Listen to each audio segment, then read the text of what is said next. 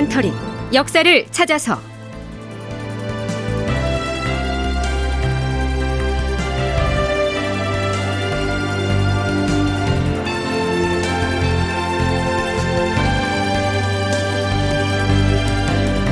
제 1069편. 정오는 제주도로 유배되고. 극본 이상락. 연출 조정현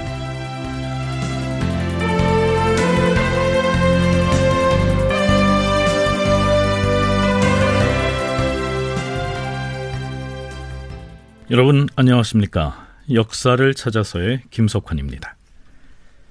서기 1614년 2월 강화에 위리안치되어 있던 영창대군이 사망합니다. 강화 별장 이정표는 그가 병에 걸려 죽었다고 조정에 보고하지요. 그런데 강화도 주민들을 비롯해서 주변 사람들 사이에서는 영창대군의 죽음에 관해서 여러 가지 소문이 떠돌았던 모양입니다.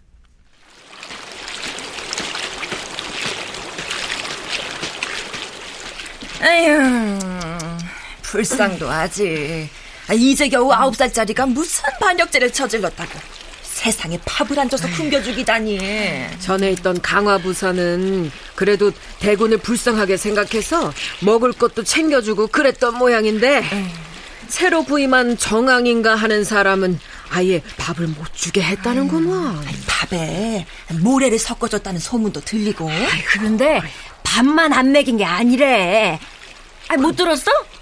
강화 부사가 강화 별장의 지시를 받고서 영창대군을 그 증살인가 어, 그렇게 죽였다고 하던데. 아니 증살하다니. 증살했다는 건 또 뭔 소리래? 아궁이에 종일 불을 떼게 해서 방구들을 달고서 쪄죽였다는 거야. 아유, 세상에 아내 갇힌 대군이 창살을 붙잡고 매달려 있다가 그만 지쳐 떨어져 죽었다는 아유. 소문이 그래서 나돌았구나. 바닥이 뜨거우니까. 그래. 아이, 그럼 그럼 그럼 그, 그 정왕인가 하는 강화부사 의금부에서 잡아갔나? 아유 잡아가긴 뭘 잡아가. 이게 다 나라님이 이첨인가 하는 사람을 시켜서 저지른 일이라고 하더라니까. 아이고 세상에, 아유 불쌍하기도 하지. 어린 아들이 그렇게 죽었으니 대비는 또 얼마나 가슴을 태울까. 아유.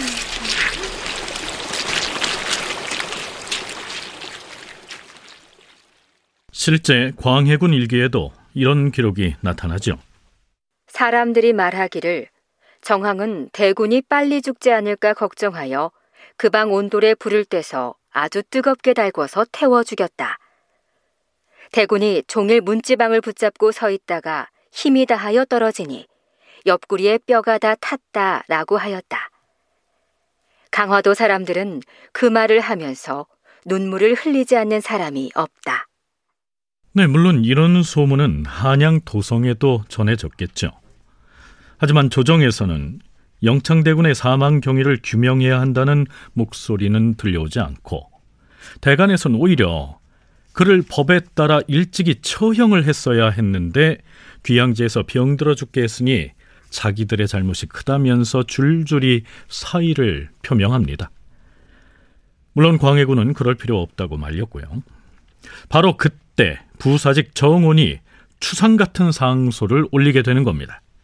그 상소문의 일부를 지난 시간에 소개했는데요. 그 내용들 중에서 특히 주상 전하, 강화부사 정왕이 위리안치된 영창대군을 죽였사온데 어찌하여 그를 처벌하지 않는 것이옵니까? 당장 정왕을 잡아다가 국법에 따라 목을 베어야 하옵니다. 이치가 이러함에도 끝내 그를 처벌하지 아니하시니 이것은 결국 전하께서 추악한 무부의 손을 빌려서 영창대군을 죽인 것이옵니다. 이 대목이 광해군의 분노를 격발시킵니다. 정원 이자가 이 따위를 상소라고 올리다니! 그동안 과인이 반역자의 죄를 다스림에 있어서 너그럽게 하려고 힘을 썼기 때문에 반역의 무리로서 무거운 죄를 입은 자가 드물었던 것이다. 그런 탓에 흉악한 무리들이 다투와 상소를 올려서 기탄 없이 과인을 모욕하고 희롱하게 된 것이다. 인심이 이 지경에 이르렀으니 내가 어떻게 나라를 다스리겠는가? 승정원의 승지들은 후설의 자리를 차지하고 있으니 상소문을 내고 드리는 것을 진실되게 하는 것이 바로 그대들의 직분일진데 어찌하여 이런 흉악한 문건을 공공연하게 과인에게 들여보냈는가? 오늘 이후로는 이런 잡된 상소문 따위를 일체 들이지 말라! 승정원의 승지들은 후설의 자리를 차지한 사람들이라고 했는데요. 후설은 목구멍과 혀를 말합니다.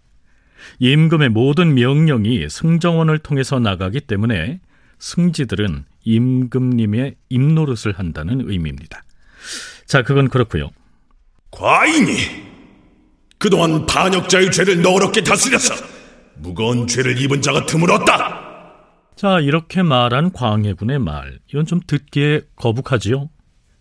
그동안 무고한 사람들에게 반역 혐의를 들씌워서 많은 목숨을 앗아갔던 내력을 우리가 이미 살펴봐 왔는데 말이죠.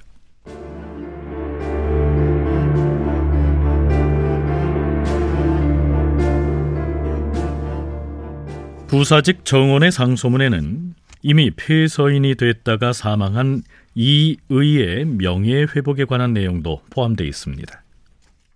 영창대군 이의의 원통한 죽음에 대해서는 길 가는 사람들도 다 슬퍼하는데 더구나 전하의 애통한 마음이 오죽하게 싸웁니까? 신의 생각으로는 의당 예조의 명하시어서 영창이라는 호를 회복하여 주고 대군의 예로서 장례를 치르는 한편 애통한 마음을 교서로 반포하시옵소서. 그리하시면 위로는 하늘에 계신 선왕의 홀령을 위로할 수 있고 아래로는 소문에 현혹된 만백성의 의혹을 풀 수가 있을 것이옵니다. 전하께서는 무엇을 꺼려하여 이를 행하지 않으시옵니까? 정원의 상소 내용이 알려지자 당연히 대간이 들고 일어나겠죠.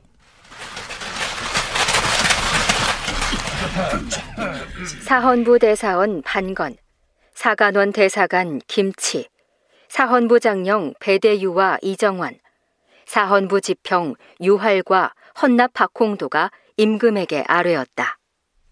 전하, 신들이 부사직 정원이 울린 상소의 대강을 살펴보았사옵니다. 정원의 상소에서는 강화부사 정왕을 처단하여 제 마음대로 이의를 죽인 죄를 바로잡고 영창의 호를 다시 회복시켜주고 대군의 예를 갖추어서 장례를 치를 것을 정한다는 내용이 있었사옵니다. 신들은 서로를 돌아보며 경악을 금치 못하여 머리털이 졸로 곤두서고 간담이 서늘해졌사옵니다. 주상 전하, 이 의가 비록 아무것도 모르는 어린아이긴 하지만 역적이 우두머리이옵니다. 삼사와 모든 관원이 법에 의거하여 처단할 것을 청하였으나 전하께서 특별히 사사로운 정 때문에 차마 법으로 처단하지 못하시고 강화도로 쫓아내셨사옵니다. 거기에서 1년 넘게 목숨을 부지하다 병으로 스스로 죽었는데 정원은 감히 강화부사 정왕이 마음대로 죽였다고 지목하고는 영창의 호를 회복시킬 것과 대군의 예로 장례 지낼 것을 정하였사옵니다. 전하, 정원의 죄를 논하는 일은 한시라도 미룰 수 없는 일이옵니다.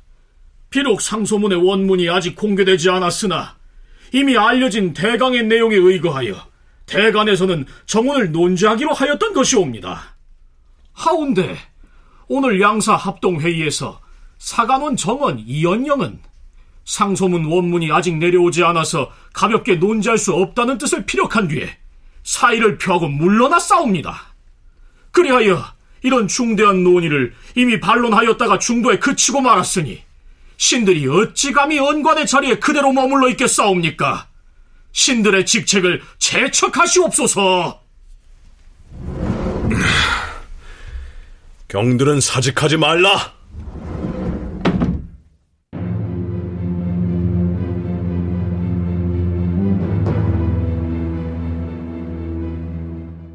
자, 이후로 부사직 정온을 처벌해야 한다는 상소가 끝없이 이어지죠.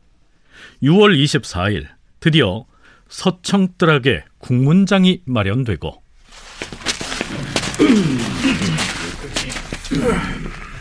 주상 전하납시오.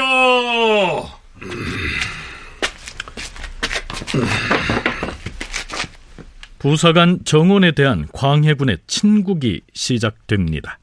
광해군은 대뜸 이렇게 묻죠. 너는 과인이 무부의 손을 빌려서 이 일을 죽였다고 했는데 내가 손을 빌린 것을 네가 어찌 알았으며 청왕이 멋대로 이 일을 죽인 것을 또 어떻게 알았느냐? 도대체 누가 해서 이러한 상소를 지었느냐? 하늘에서 해가 내려다보고 있으니 사실대로 바르게 구하라. 자, 그런데요. 이때 영의정 기자헌이 나서서 국문 자체를 진행해서는 안 된다고 제동을 걸고 나섭니다. 전하, 정원이 상소를 올린 일을 광망하다 하여 죄를 준다면 그것이야 불가능한 일은 아니지만 그에게 국문을 가하는 것은 부당하옵니다. 이원익, 심의수, 정창현 등의 대신들도 모두 이러한 뜻을 전해왔사옵니다. 신의 생각 역시 국문하지 않는 것이 옳다고 생각하옵니다. 그렇다면 영상은 아예 국문을 하지 않겠다는 것인가? 신의 뜻으로는 반드시 국문할 필요는 없다고 생각하옵니다. 그러면 취조도 하지 않을 것인가? 취조도 반드시 할 필요는 없사옵니다. 임금을 무시하고 부도한 죄를 지은 자를 국문하지 않을 수는 없다! 과인의 뜻은 이미 밝혔으니 속히 정원을 국문하여 공초를 받으라. 주상전하, 이것은 영모에 관계된 것이 아니옵니다. 그러니 우의정, 정창현 등 대신들이 출사하는 것을 기다렸다가 다시 논의하시옵소서. 달리 논의할 필요 없다. 죄인 정원은 과인이 묻는 말에 대답을 하라. 그러자 정호는 이렇게 대답을 하죠.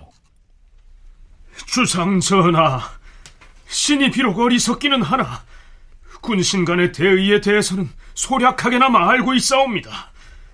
상소를 진달한 일은 실로 임금을 사랑하고 나라를 근심하는 지극한 정성에서 나온 것이옵니다. 무슨 근거로 강화부사 정왕이 이 일을 죽였다고 했는지 그것부터 말하라. 정왕이 강화부사로 임명되어 현지에 도착했을 때 위리안치된 이의의 병세가 심각했다면 즉시 보고를 했어야 하옵니다. 그런데 아주 뒤늦게야 조정의 장계를 올렸고 곧이어 죽었다고 보고를 했사옵니다. 정왕의 이러한 처사는 사람들의 의심을 받기에 충분하옵니다. 그러면 과인이 무부의 손을 빌려서 동기간인 이 일을 죽인 것처럼 상소문에 쓴 저희가 무엇인가? 전하, 사정이 그리 되었으면 대간을 비롯한 신하들이 이의를 죽게 만든 정왕을 소환해서 죄를 주어야 한다고 주청해야 마땅한 일인데도 그런 주장을 하는 사람은 아무도 없었사옵니다. 이러한 사실이 온 백성에게 알려지고 또한 후세에 전해지게 되면 주상전하의 명성에 누가 될까 염려하였기에 정왕의 참수를 청하는 말을 상소문에 적었던 것이옵니다. 하지만 주상전하는 그 일과는 전혀 무관하옵니다. 자, 서강대 계승범 교수의 얘기 들어보시죠. 정황은 뭐라고 증언하겠어요? 평으로 죽었다 그러겠죠. 그러니까 증거를 제시해 보라고. 근데 그러면 정원은 제시할 수가 없죠. 그럼 거꾸로 뭐냐 하면은 증거도 없이 무부의 손을 빌려서 제거했다? 그리고 왕이 정황을 뒤에서 사주했다는 얘기죠. 죽이라고. 그럼 왕을 지금 무고한 셈이 되는 거예요. 증거 없이. 그러면 이거는 어마어마한 벌을 받아야, 이건 사형이죠. 그러니까 정온이 궁지에 몰리니까 뭐라고 말을 하냐 하면은 전하는 전혀 무관하십니다. 전하께서는 전혀 무관하고 정항이 나쁜 짓을 한 것입니다. 라고 말을 바꾸죠. 자, 국왕이 사주를 해서 영창대군을 죽인 것이 아니다. 라는 대답을 끌어냈으니까요. 광해군은 일단 자신의 혐의는 벗었다고 여겼겠지요.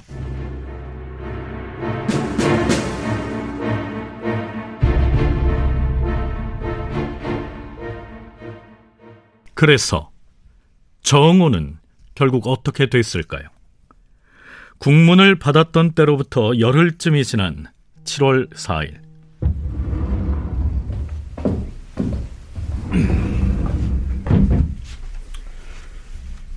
주상 전하, 의금부에서 정원을 귀양 보내는 일에 대해서 누차 재촉을 하였사오나 반의금 부사를 비롯한 의금부 당상관들이 한데 모이기가 어려워 미루어다가 지금에서야 의논을 모아서 유배지를 정하였사옵니다. 음. 음.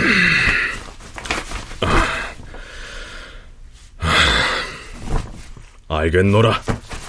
정원을 대정에 유배하라. 여기에서 말하는 대정은 제주도 서귀포에 있는 현재의 대정읍입니다.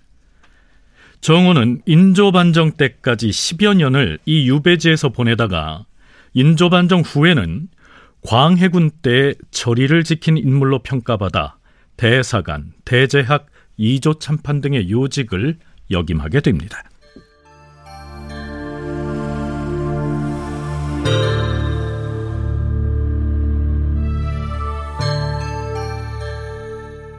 네, 이제 우리는 개축옥사에 대한 탐색을 마치려고 합니다. 그러나 계승범 교수는 영창대군이 죽었다고 해서 개축옥사가 완전히 종결된 것은 아니라고 이야기합니다. 개축옥사는 크게 세 개의 기둥으로 구성되어 있어요. 하나는 김제남의 영모, 두 번째는 영창대군 추대, 세 번째는 대비의 내응, 세 가지예요. 그러니까 김제남은 처결했고 영창대군도 다 지금으로 말하면 선고하고 다 처리했고 임목대비가 남아 있거든요. 근데 사실 상식적으로 보면 임목대비는 여성이기 때문에 이미 영창인 대군이 죽은 다음에 임목대비는 사실상 스스로 왕위에 앉을 사람은 아니에요. 왕실의 제1 어른이긴 하지만. 그러니까 여기서 멈춰도 상관없어요. 근데 광해군은 멈추지를 못하죠. 그 이유는 뭐냐 하면은 트라우마 때문에 그렇다고 보는 거예요. 인목 대비에 대한 폐모 조처가 취해진 것은 이때로부터 한참 뒤인 광해군 10년의 일입니다. 하지만 개축옥사의 옥사에 관해서는 일단 여기에서 접겠습니다. 자, 그렇다면요. 이후로 붕당 간의 권력 관계는 어떻게 변했을까요? 원창의 경상대 학술연구 교수의 얘기 들어보시죠. 이 사건의 연장에서 폐모론으로 연결될 때는 대북 세력 안에서도 의견이 전부 다 갈리는 거잖아요. 그리고 동계 정원 같은 인물도 광해군에 대해서 엄청난 반감을 가질 정도로 그러니까는 대북 세력 전체가 광해군과 정세의 주도권을 가졌다. 라고 얘기하기보다는 그 중에서도 대북 세력 내에서도 이첨을 중심으로 한 세력들이 광해군과 연계해서 이제 국정을 안 좋게 예, 자꾸 실수를 하게 하고 여러 가지 문제를 일으키면서 반전까지 가게 되는 게 아닐까. 네, 참고로 광해군에게 직원을 고했다가 제주도로 유배된 정원 역시 본래는 대북파였습니다. 대북파 내부에 균열이 생긴 것이죠. 그러니까 이후로는 대북파 중에서도 이이첨 일파가 광해군을 폐군으로 이끌어서 결국 쫓겨나게 만든다. 이런 얘기입니다. 다큐멘터리 역사를 찾아서 다음 시간에 계속하겠습니다.